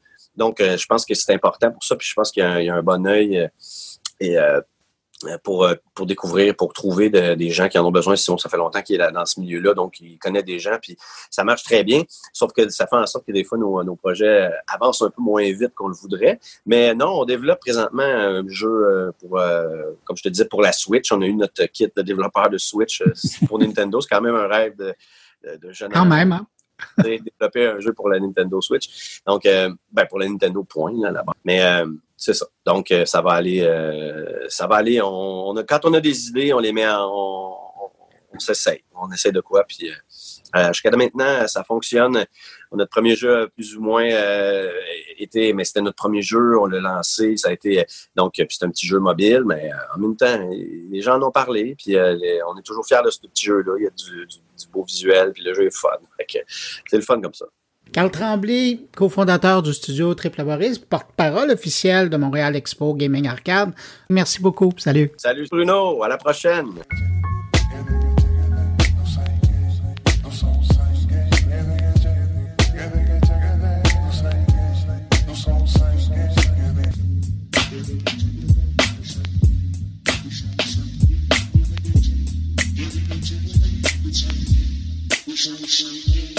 Ici Patrick Pierrat, éditeur de l'infolettre InfoBref. Connaissez-vous InfoBref? C'est un moyen simple et gratuit de connaître chaque matin l'essentiel des nouvelles importantes. InfoBref résume les principaux événements dans l'actualité et vous envoie une infolettre qui se lit en 5 minutes. Pour essayer InfoBref, allez à infobref.com. De retour à mon carnet. Autour maintenant de mes collaborateurs et on commence avec Stéphane Ricoul qui nous parle des perspectives de l'intelligence artificielle en 2024, vues par Forrester, particulièrement dans le secteur manufacturier.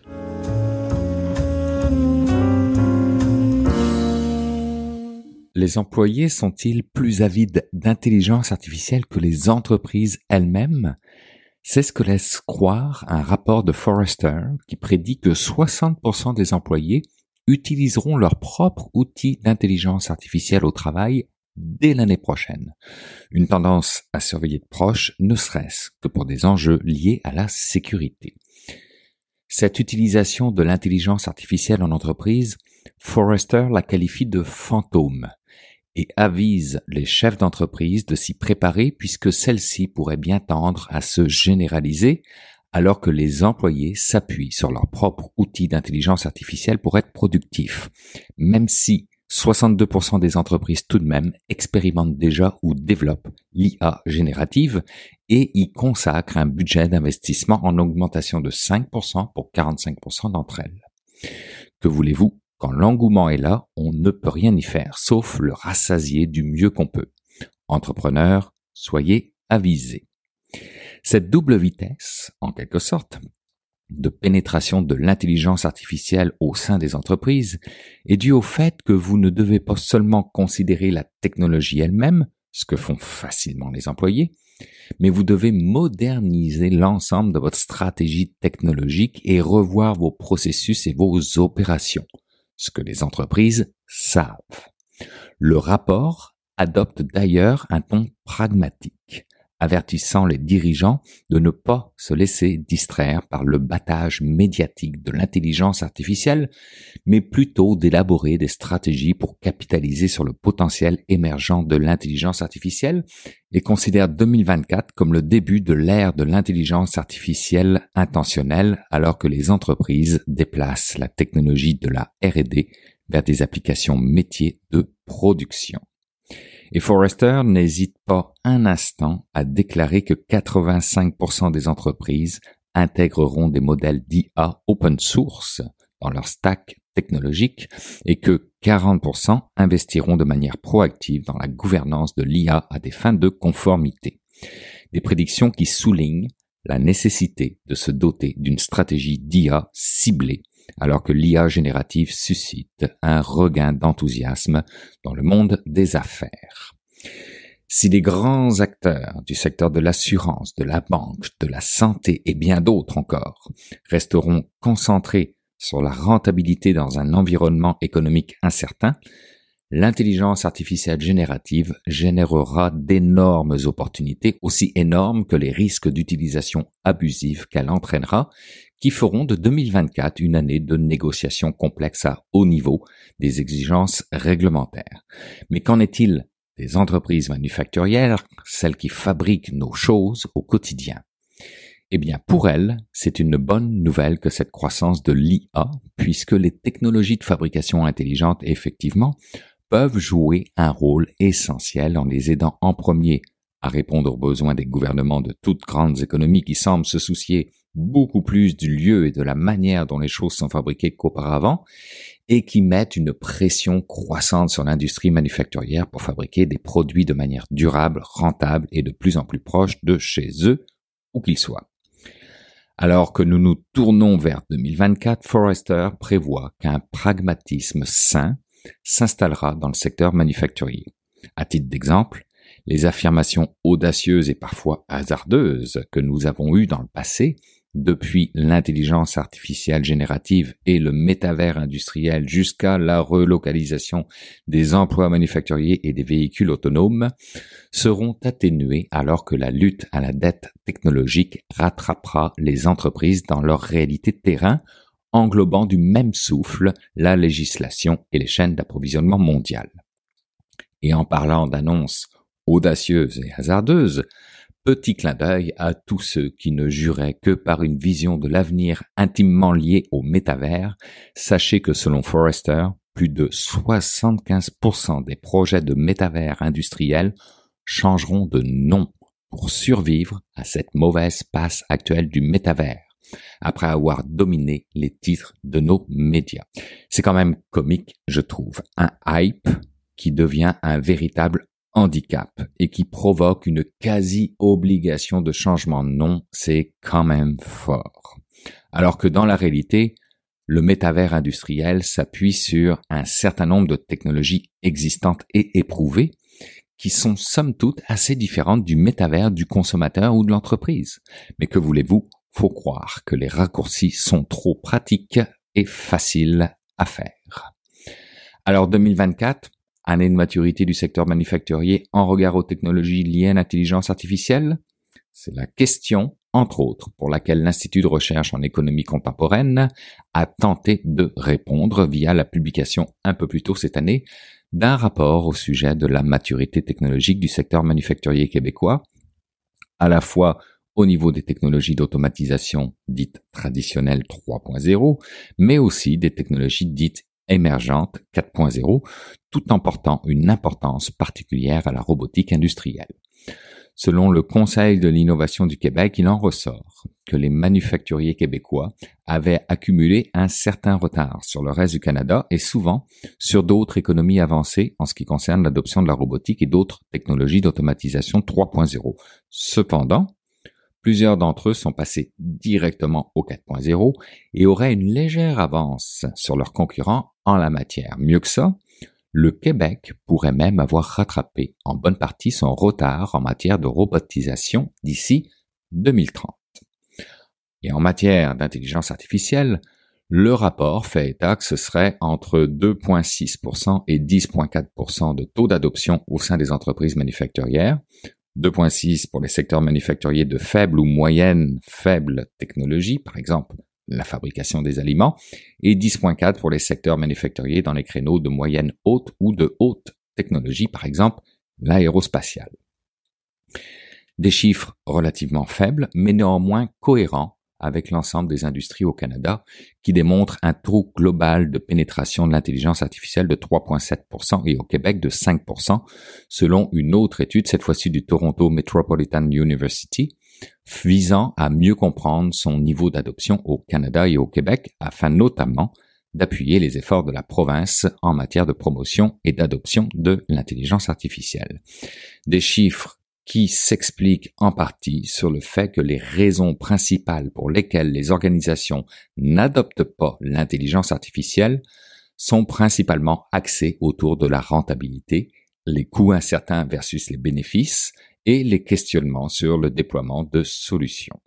Une étude qui conclut bien tristement, je trouve, sur l'idée que l'intelligence artificielle semble encore mal comprise par les organisations québécoises et que parmi celles qui ont adopté une solution d'intelligence artificielle, beaucoup ne savent pas quelle technologie d'intelligence artificielle est derrière cette solution ou encore à quelle fin elle est utilisée.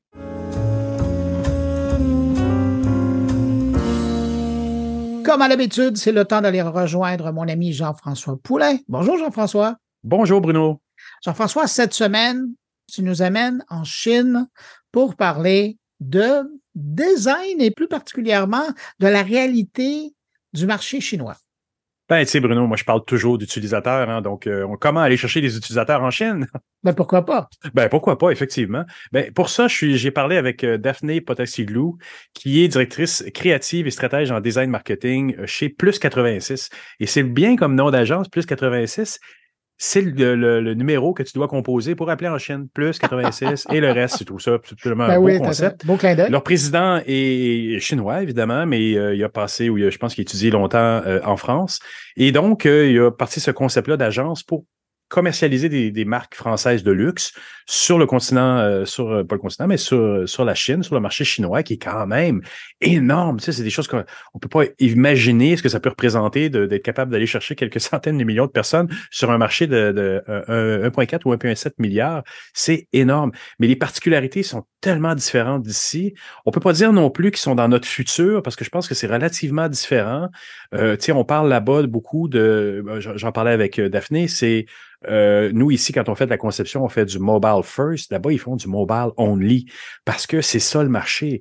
Puis, elle me parlait aussi du, euh, du, du, métaverse qui ici, hein, on a vu on a vu une montée en intérêt puis une descente assez rapide.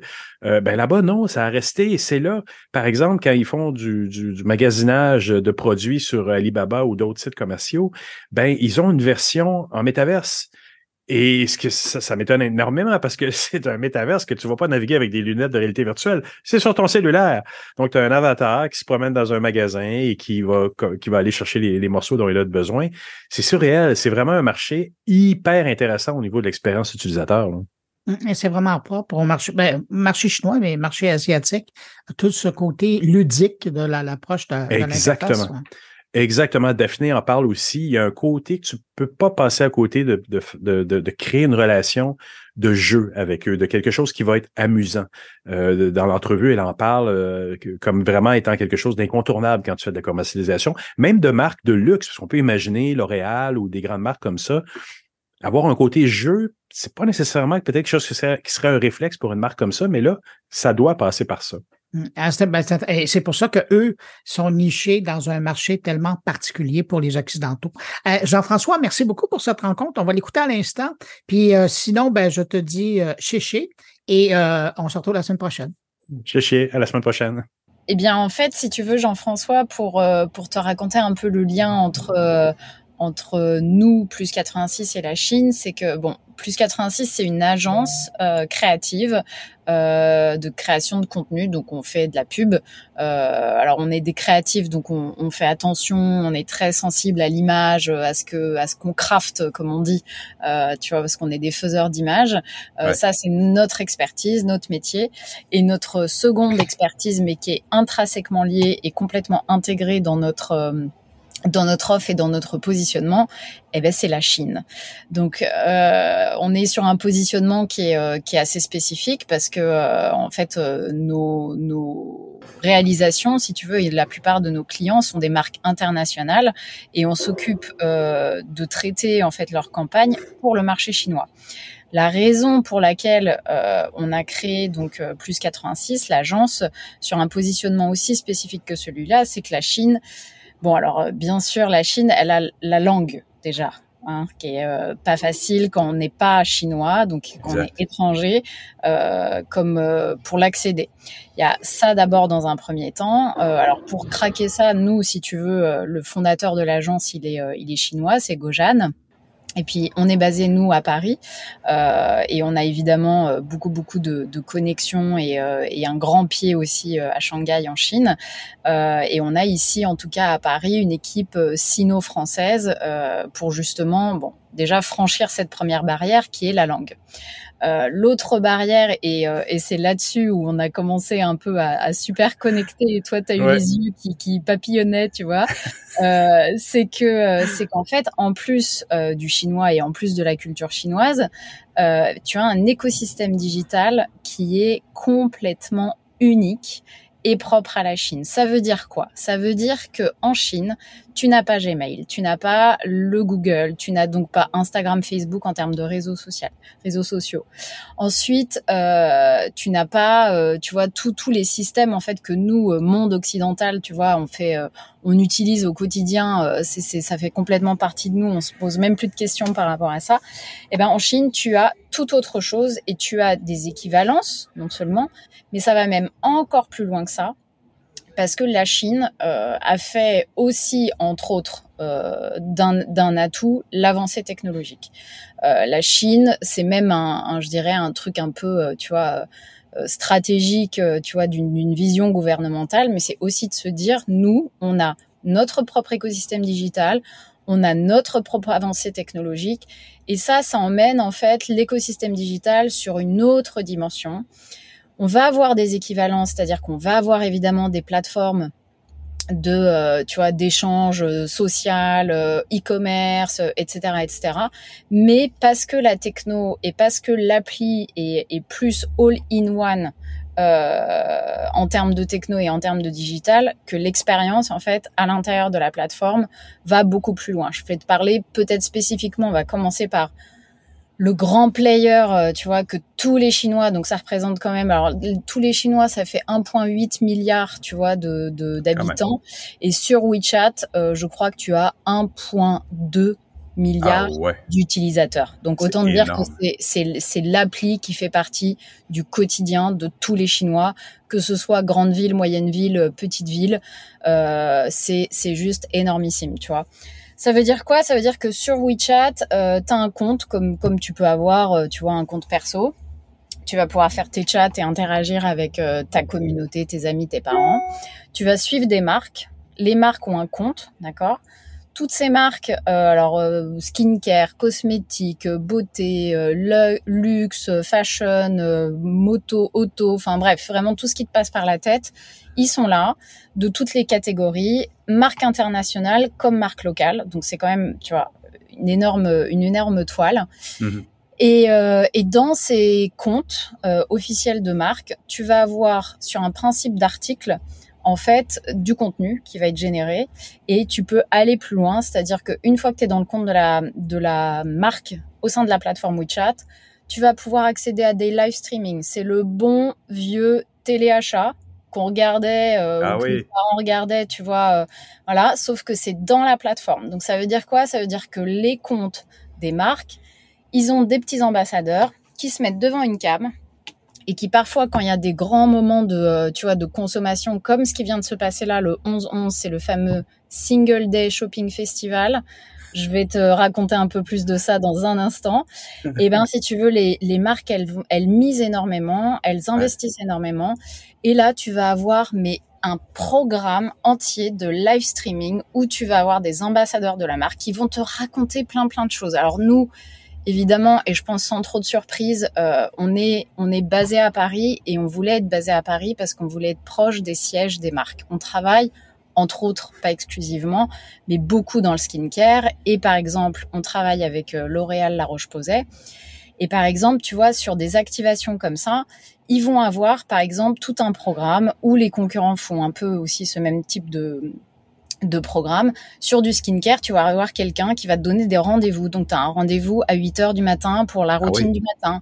Tu vas avoir des invités. Donc, ils vont pouvoir inviter des dermatologistes à communiquer sur comment appliquer le produit, les bienfaits, etc. Et en fait, pour tenir en haleine quand même ton audience, parce que c'est pas que, euh, entre guillemets, tu vas faire les vertus du produit, tu vas avoir des petits codes promotionnels. Donc si tu suis, c'est comme t'abonner à une chaîne, tu vois. Si tu suis le truc, et eh ben tu vas pouvoir attraper les codes promo et là toujours au sein de la plateforme, tu pars en e-shop. Carrément, tu directement. Vas pouvoir acheter directement sans même avoir besoin de sortir ta carte bancaire. Puisque ah allié à ton profil sur WeChat, tu as ton identité, ton compte bancaire. Donc c'est directement. Tu vois, directement. Donc en fait, tu même pas, tu scannes un QR code et that's it, tu vois. Donc ça va, c'est tout ça, c'est vraiment juste un exemple, tu vois, pour t'illustrer en fait que tout se passe là-dedans. T'as pas besoin d'en sortir. C'est pas comme nous où on va sur Instagram et après tu es relié sur un e-shop. Alors maintenant tu as le e-shop dans Insta, mais souvent et pas toutes les marques, tu vois. Mhm. Tu pars sur une autre plateforme e-commerce. Là, tout est dedans où tu vas avoir des connexions avec les méga players euh, en e-commerce, notamment Tmall. Tmall, c'est le Amazon chinois. Alors, c'est réducteur, même si Amazon, beaucoup de respect, euh, tu vois, c'est super, euh, super boîte et super achievement. Néanmoins, si tu veux, c'est réducteur dans le sens où, là encore, l'expérience client au sein de Tmall, elle est dinguissime pour en revenir à ce que je te disais, l'intégration de la technologie, euh, tu vois, dans les dans les applications. En fait, quand tu vas sur Tmall, il te suffit de scroller vers le bas. Donc, tu es dans la plateforme, ok? Tu scrolles vers le bas et là, tu as un accès direct en méta.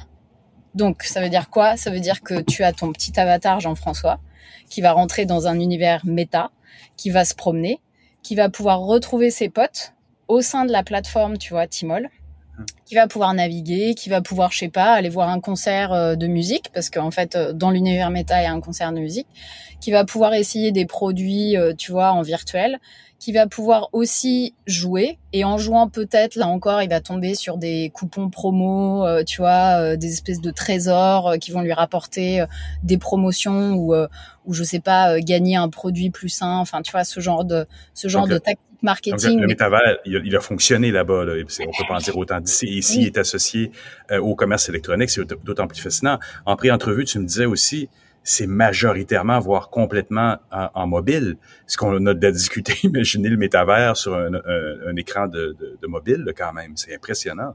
Ben, c'est complètement dingue. Euh, c'est-à-dire que euh, c'est nous, en Occident, on dit mobile first, tu vois, mm. parce que bah ça y est, en effet, euh, la téléphonie, l'iPhone, le smartphone est tellement diffusé que en effet, on fait plus que juste téléphoner. On bosse, on interagit et tout. En Chine, c'est mobile only en fait. C'est pas mobile first. C'est-à-dire que les gens dans leur utilisation en fait de device sont concentrés avec le téléphone, mais pour tout faire. C'est-à-dire que même si tu veux tu vois, dans des communications professionnelles où nous aussi, on a un mindset qui est un peu différent, euh, de vachement passer par l'emailing, tu vois, tu as une forme de trace, euh, tu vois, c'est plein de choses comme ça. En Chine, tu communiques aussi pour, pour, pour du travail, tu vois, par WeChat. Parce que c'est beaucoup plus fluide, parce que c'est beaucoup plus... Et c'est mobile, c'est et, et, oui, il s'en va, le marché chinois, parce qu'il doit être en évolution constante. Il est en avance sur nous à certains aspects, ou il est différent, si on veut. Mais euh, il s'en va où? On se prépare à quoi chez Plus 86? À, à, un futur proche, là, il y a des choses, il y a des trends importants qui s'en viennent? Écoute, euh, ce que euh, ce que on voit euh, nous, c'est c'est je te le disais vraiment cette génération Z auquel on à laquelle on prête une attention assez particulière parce que c'est une génération qui qui qui a quand même aspiration à un peu plus de valeur. Donc ça c'est ah intéressant. Euh, quand je dis valeur, ça veut dire euh, une cause, euh, c'est-à-dire l'environnement, l'inclusivité, mmh tu vois, ce, ce, ce, genre de valeur-là qui, qui juste, tu vois, donne une forme d'accroche un peu, un peu différente. Il y a quand même vraiment une recherche d'un peu plus d'authenticité, d'authenticité, pardon. Ouais. Et, euh, et un exemple qui est un peu euh, qui est un peu marrant si tu veux, c'est que euh, alors en Chine globalement utiliser un influenceur, donc on appelle ça un KOL, Key Opinion Leader, c'est une tactique tu vois marketing pour les marques qui qui, qui a toujours voilà qui a toujours un impact considérable, mmh qui qui fait partie voilà de, de, de quand tu veux atteindre certains niveaux en Chine, sur cette génération-là, la génération Z, euh, avec, tu vois, le, le, rise of euh, AI et la techno et la 3D, etc., tu as aussi maintenant beaucoup d'avatars qui font partie, tu vois, qui deviennent presque une personnalité en elles-mêmes et deviennent eux aussi des KOL en soi. Oh. Tu vois. Mais ils sont contrôlés par une compagnie ou un individu? Ah bah, ils sont complètement créés par des agences, euh, tu vois c'est ou des marques directement. C'était attendu ça, oui, oui, d'accord. Oh, ouais, complètement. Et en fait, dans les dans les analyses et dans les euh, les enquêtes qui sont menées, la génération Z a beaucoup plus confiance dans l'avatar oh. que dans la vraie personne. Quand je dis la vraie personne, dans l'influenceur qui est acteur ou chanteur ou chanteuse. Euh, la raison derrière ça, c'est qu'en fait, justement, il y a eu un tel phénomène de super popularité, tu vois, de ces influenceurs, qu'ils ont commencé un peu tous à avoir le même discours d'une marque à l'autre. Et en fait, les consommateurs jeunes se sont dit, bon, en fait, euh, il n'y a pas beaucoup de résonance, il n'y a pas beaucoup d'authenticité et de sincérité là-dedans. L'avatar, comme il est complètement créé, ben, il est beaucoup plus affiné, il est beaucoup plus travaillé dans son esthétique, dans son discours, dans ce qu'il dit, etc., etc. Ah, c'est fou, Et le résultat, c'est qu'en fait, ils ont beaucoup plus confiance dans un avatar que dans une personne réelle. À examiner en profondeur, on peut penser peut-être que c'est plus sécuritaire de suivre une présence virtuelle aussi. Elle n'a pas de responsabilité sociale. Je sais pas, il y a, quelque chose de très curieux là-dessus. C'est vraiment intéressant. Il n'y a pas de, il y a pas de backlash en fait. C'est pas possible. Enfin, tu vois, ton avatar ne va jamais faire un faux pas. Il est impeccable étant donné que, tu vois, il est complètement créé. Euh, il n'y a, pas de déception. Alors que euh, il y a plein de scandales qui éclatent avec des, euh, des fameux, tu vois, influenceurs parce que je sais pas, ils voilà, il y a un dérapage, euh, oups, euh, et là euh, tout s'effondre. Et en fait, l'ampleur que ça prend derrière, c'est que évidemment les marques elles sont plus sécurisées, si tu veux, avec un avatar qui est complètement en maîtrise, parce qu'il n'y a pas de, voilà un peu les nouvelles, les nouvelles dimensions dans lesquelles on, dans lesquelles ça évolue en tout cas. C'est fascinant. Écoute, Daphné, c'était vraiment intéressant. Je vais inviter tout le monde à aller écouter ta conférence. Je te remercie beaucoup, beaucoup pour cette entrevue. C'est moi, Jean-François. À bientôt. Prends soin de toi. Toi aussi. Merci. Merci.